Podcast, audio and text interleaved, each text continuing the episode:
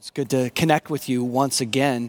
Uh, we're in a series, continuing in our series. This is a sixth message, I believe, in our series called Family Ties, where we're trying to anchor ourselves in discovery of what it means to be the family of God, especially when we feel we are physically distanced from one another. And through these different weeks, we've been covering a little bit of distance that the book of Ephesians has been showing to us about the church that existed in that place and in that time in the city of Ephesus.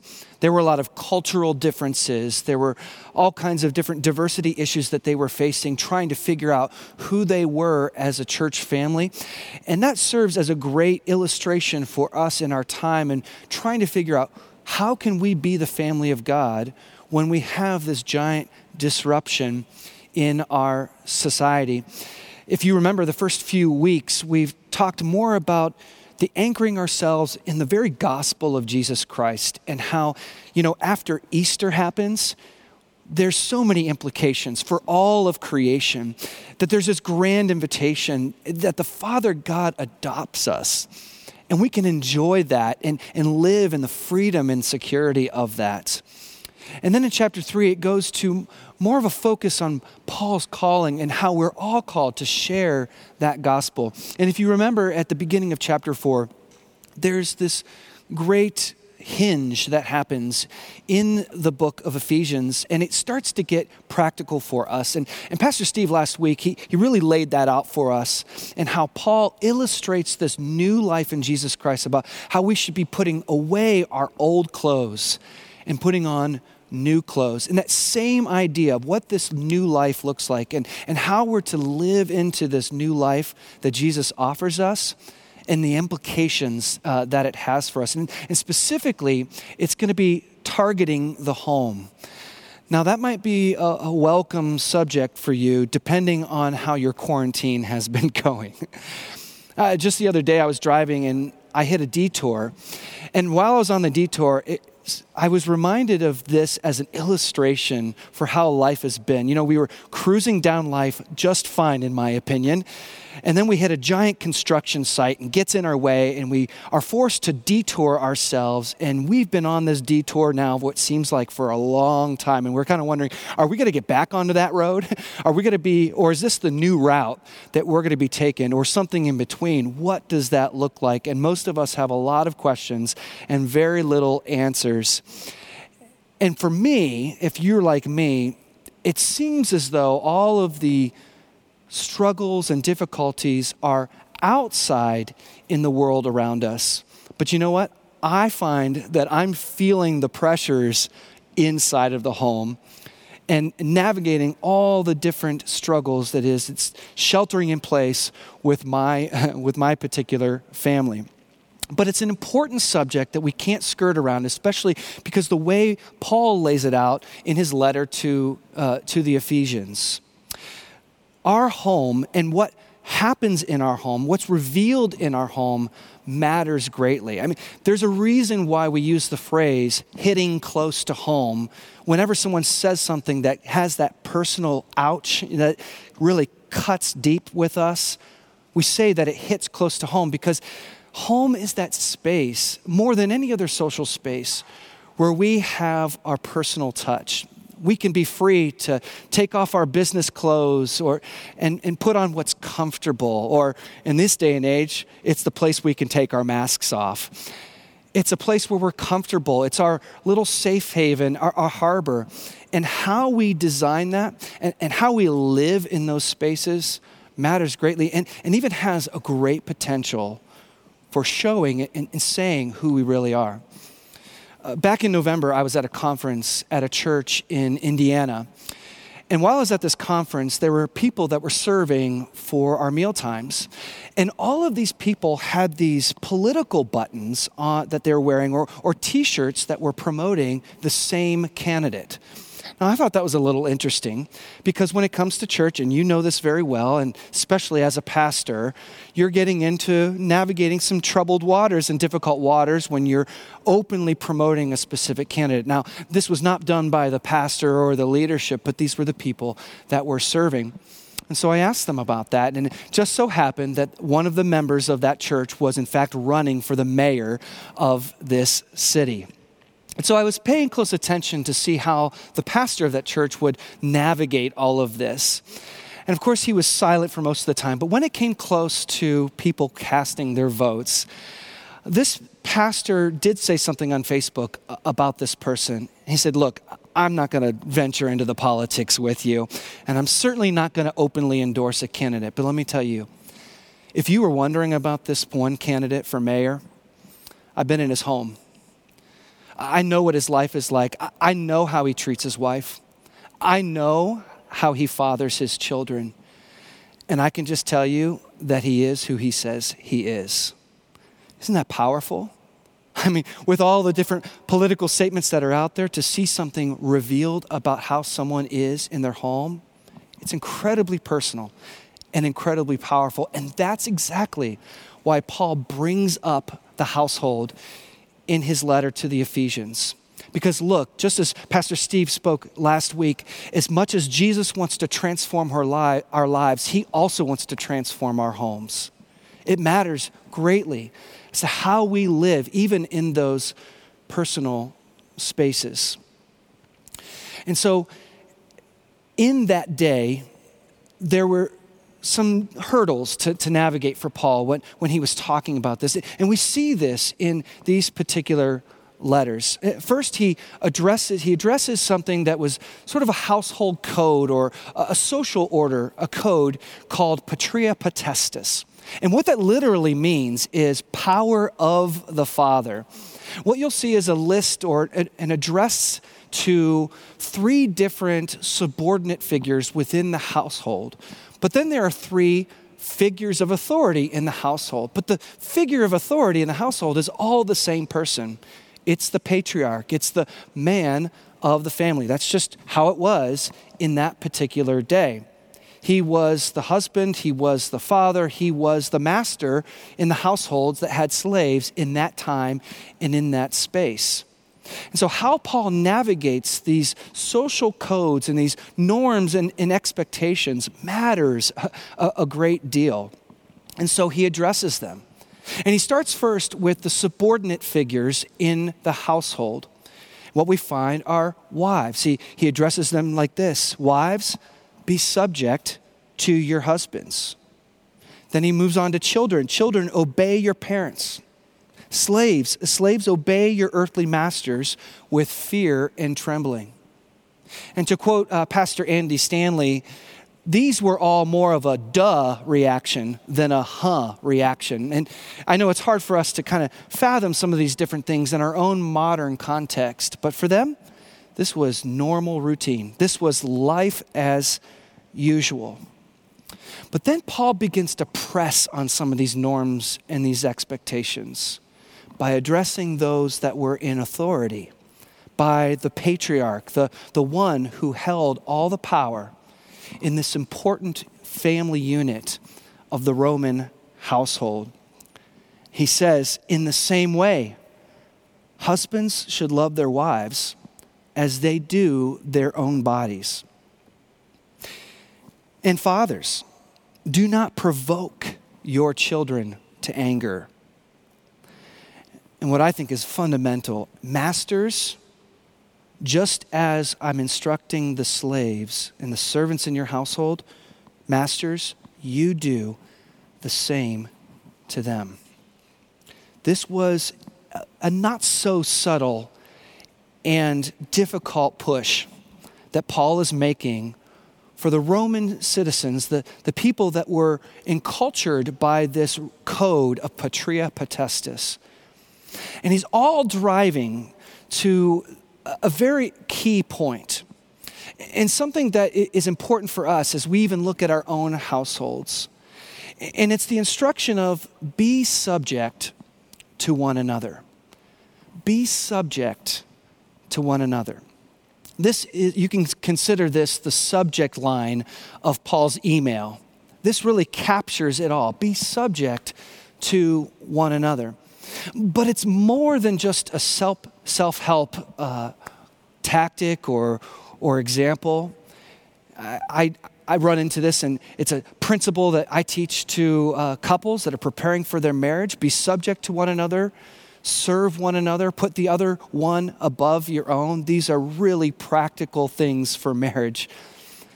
But there were so many barriers and so many expectations to cross over in that particular time and place. They needed a deeper reason. They needed a, a, a bigger ethic to draw them into something if they were really going to practice this specific be subject to one another. And it's at the very end of this same scripture in 521 be subject to one another out of reverence for Christ. As you have been transformed by God in Jesus Christ, as God has adopted you with his love, and you can rest secure in that, be subject to one another out of that reverence back in response to Jesus Christ. Jesus laid the foundation work for all of this when he ministered to his disciples and to others. He, he got into a conversation with Peter one time, one of his trusted disciples, and he, he asked him three times the same question Peter, do you love me? And each time Peter responded back, What are you talking about? Of course I love you. And each time in response, Jesus says, Then go and feed my sheep. Jesus offers an instruction and a commandment that we consider the greatest commandment today as we read our Bibles. And it was to love God, but then out of that, and in the same accord, we are to love our neighbor or to love one another.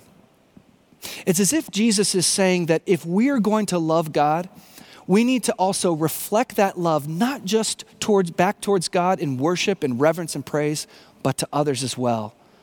To the people that we claim to love in our homes or people that we live in same neighborhoods or people that are out in the world. We need to reflect that same love to other people. Be subject to one another out of a reverence for Christ. Now, to illustrate that the Roman household is just different from the social codes and norms that, that, that, we have today, we have this example of, of slavery. And to me, one of the most powerful examples of, of, of, Paul's message in this is, is that situation, the relationship between a master and his slave. And, and what he says to masters at the end of this very section, to me, is very telling. And it's a strong statement about who God is. It says, And masters, do the same to them. Stop threatening them, for you know that both of you have both of you have the same master in heaven. And with him there is no partiality. And so, out of reference for Jesus, and in response to all the things that, that God has done for us, Paul offers this expression of love and a way to go about being God's people, Eve, especially when it counts, when we're in our most comfortable place, our home. And that is the ethic of mutual submission. Mutual submission. Now, if you're like me, the word submission doesn't exactly give you the warm fuzzies. It's not really a word. Now, that's probably because I have a strong sense of will and have a difficult time with that sometimes. But you know, it's not this word submission that I have the most trouble with, it's the word mutual. I get into arguments, I admit, I get into arguments at times with my wife. And on more than one occasion, we've had this situation where we know at the end of an argument, we both need to come to a place where we should apologize to one another. And there's probably a little bit of this game. I wonder who's going to apologize first. And asking for forgiveness or, or saying you're sorry to me is, is one of those being subject to one another because it feels like you're submitting yourself, you're, you're making yourself vulnerable to the other person. And so, whether it was my wife towards me or me towards her, on more than one occasion, if one of us came to the place where we could ask for forgiveness, we would often pause. and wait for the other person to return the apology. And if that return apology never comes, oh, that can feel like such a violation. That's the challenge and, and the risk that we take when it comes to mutual submission. Because if we have the courage, out of reverence for Christ, to submit to someone else, and they're not playing the same ball game, and they're not willing to be mutual, it puts us in a very vulnerable place. And it can get really difficult to live out this, this ethic that, that Jesus is, is giving us. And so, through all of those barriers, as we think about our own willpower and, and how even it's, it's a great idea and, and even a, a good self help tactic to, to practice mutual submission, when it comes down to it, the call that God gives us comes from a completely different place, out of reverence for Christ. Wives, submit to your husbands because that illustrates how the church is subject to Christ. Children, obey your parents because in that you illustrate what it means to be a child of God and call God Abba Father. Slaves, respect your masters because in that you're setting an example for what it means to be a servant of Jesus Christ. Masters, fathers, husbands, and you are all in the same boat. Submit yourselves. Why? Because ultimately, you're not the prime authority. It's Jesus. And your ability to practice mutual submission elevates and reveals who Jesus is. And so, out of this part of Paul's letter to the Ephesians, there's, a couple questions I think that it, it emerge. And specifically from these two people groups, those that stand in authority in relationships and those that are in a submissive position in their relationships. And those two questions are this Can you submit to someone else even when you don't have to, even when you don't want to? These are questions that continue to bug and to bother me as I live out my life, and especially as I live in a quarantine house with my family. There's a lot of times I don't want to, and there's a lot of times I feel like I don't have to. But when I come under the lordship of Jesus, and I say to myself that I'm going to live the way of Jesus, it causes me to think differently about it. You see, the only person, the only one that stands outside of this ethic is God Himself.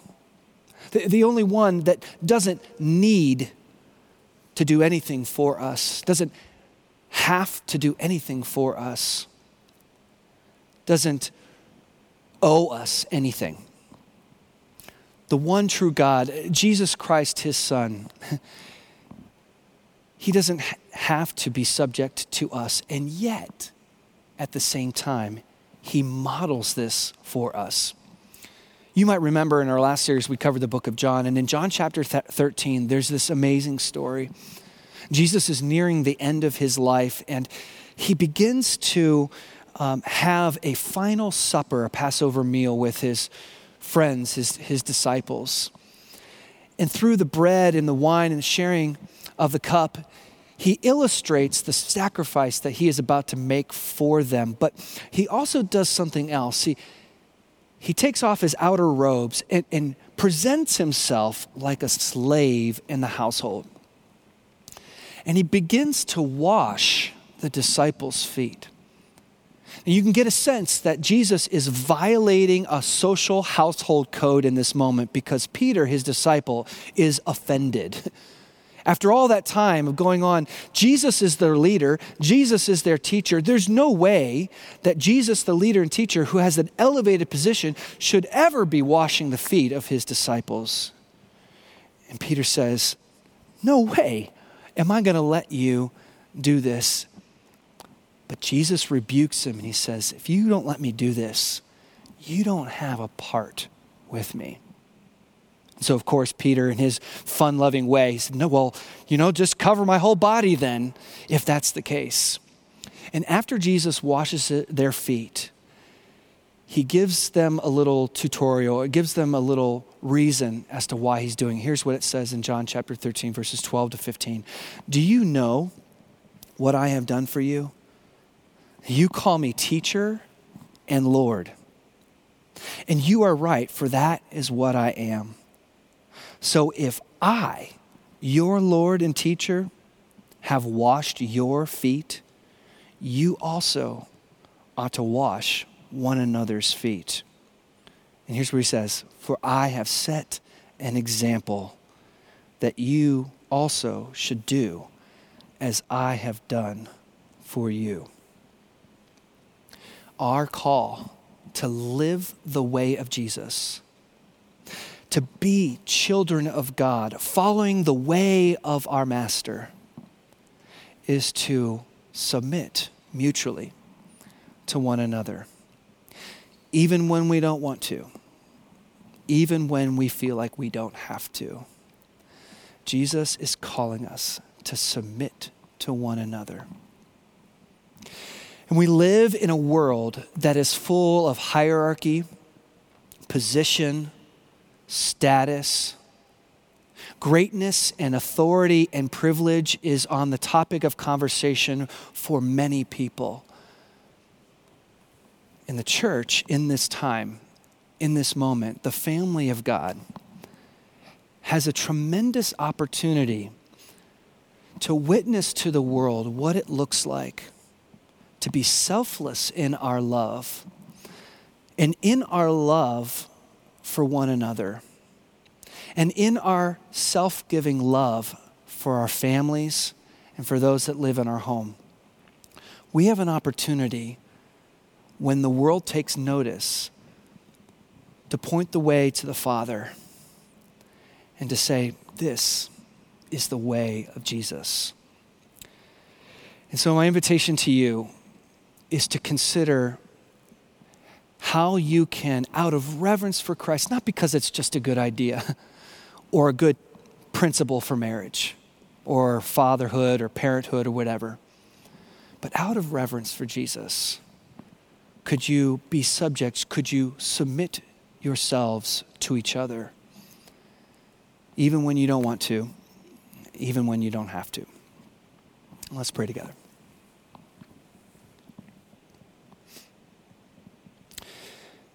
So, Holy God, Abba Father, teach us, continue to teach us what it means to be the household of faith, the family of God. No matter our status, no matter our position, no matter our cultural codes and expectations, we hear loud and clear in this moment the ethic in the way of Jesus to be subject to one another, to submit ourselves to one another. And God, I know that I struggle in living that out fully. Lord, I confess to you when I've made those mistakes, even made those mistakes recently as I try to navigate life in quarantine. I'm going to pray, God, that through your grace and your forgiveness, you would continue to teach me, continue to teach all of us what it means to, to be the family of God, to live the way of Jesus, and to show the way to you. Lord, above every voice, above every voice that tries to teach us and tell us what it looks like to live, help us to hear from you. You are our Abba Father. You are our master. And we give our hearts to you now, and our lives to you now, and our homes to you now. lead us down your pathway. We pray in the strong and powerful name of Jesus Christ. Amen. So, in just a couple seconds, there's going to be a series of questions that pop up on your screen. And I just invite you to take some time wherever you're at. And if you're by yourself, take some time to reflect on the questions. Or if you have those around us, around you, go ahead and discuss some of these things with those around you. And these are just ways for you to kind of flesh out a little bit what does the, all of this mean for you, and especially in your home and in your household. My prayer is that God continues to bless you with an abundance of hope. And I know that you're struggling. My prayer is that God would bless you with an abundance of hope as together, as the family of God, we seek to live out the way of Jesus and show the world who he is. Go with God. Bless you guys. We'll see you again next week.